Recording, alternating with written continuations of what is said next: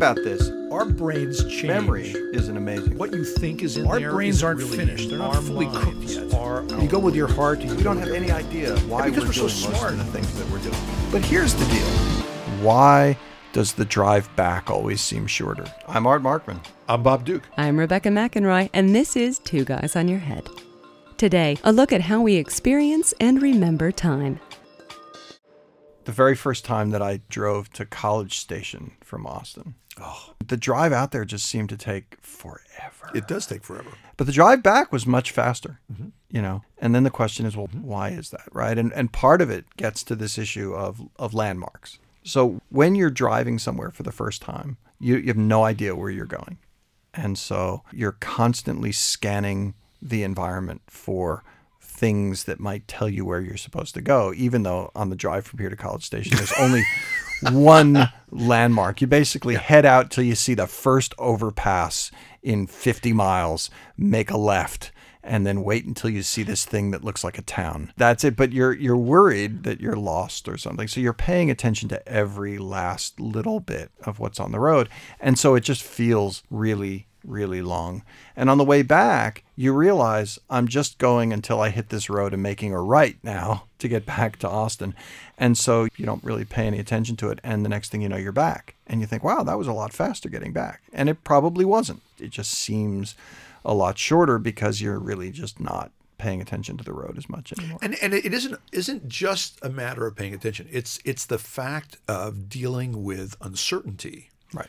That creates a heightened intellectual effort, right? Because you're not sure what's going to happen, even though the directions are pretty straightforward, right?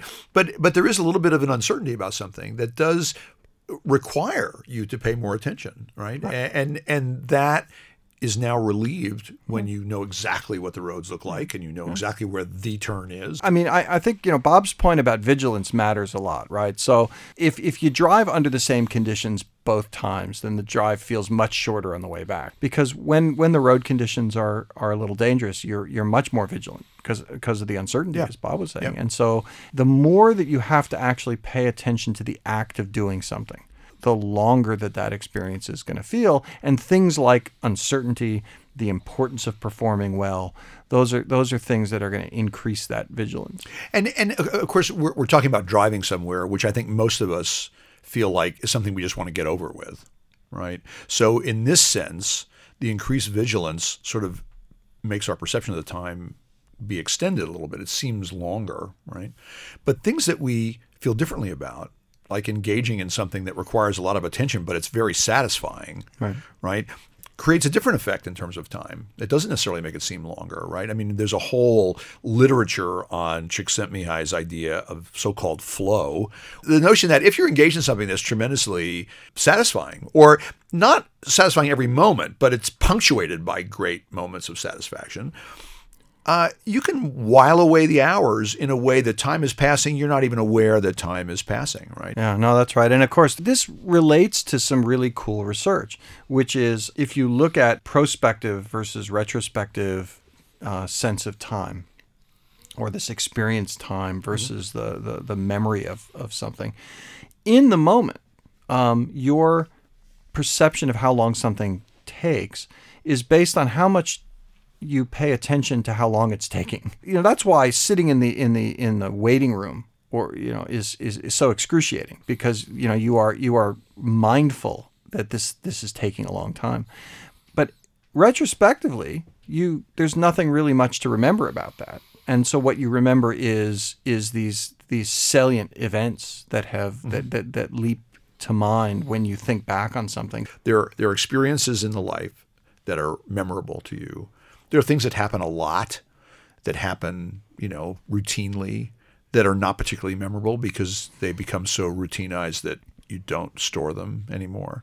So if you if you're thinking about you know looking back on the moments that make parenthood so lovely, you know, a first word, a sm- first smile, first walking, first these things are just lovely, right? And if you if you sort of forget all the in between parts, I mean, even the you know the nighttime puking and you know all that kind of stuff, and that fades away. Well, th- that all, that collection of things doesn't take that long, right? right? It just doesn't take that long. Yeah.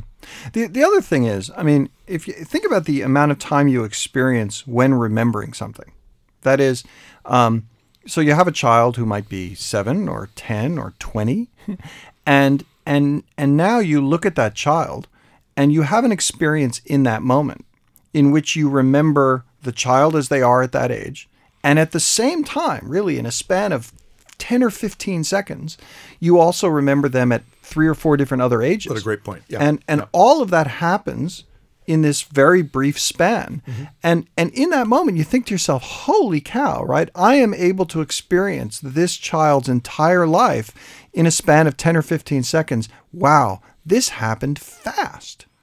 Right? because right then it, It- did. it did you know? And so even though the days were long you know um, as you look back over from a vantage point later in your life you know you, your your memories condense because they're they're they're happening in these in these very brief periods of time. And so you look at it and you go where did where did all the time go? And this you know there's another thing that happens which is think about landmarks uh, in your life birthdays for example or or new year's or, or or big holidays. Whenever a context reappears, a situation reappears, we are mentally nearer to it uh, than we are at times when uh, when those holidays or landmarks are far away.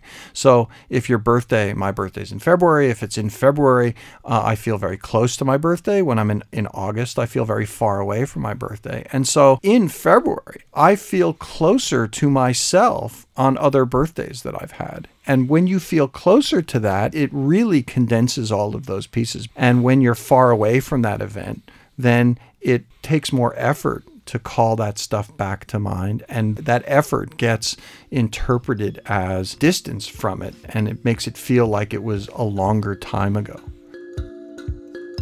Next week, with Two Guys on Your Head, we'll talk about metaphors and analogies with Doctors Art Markman and Bob Duke. Two Guys on Your Head is produced at KUT Radio in Austin, Texas. For KUT, I'm Rebecca McInroy.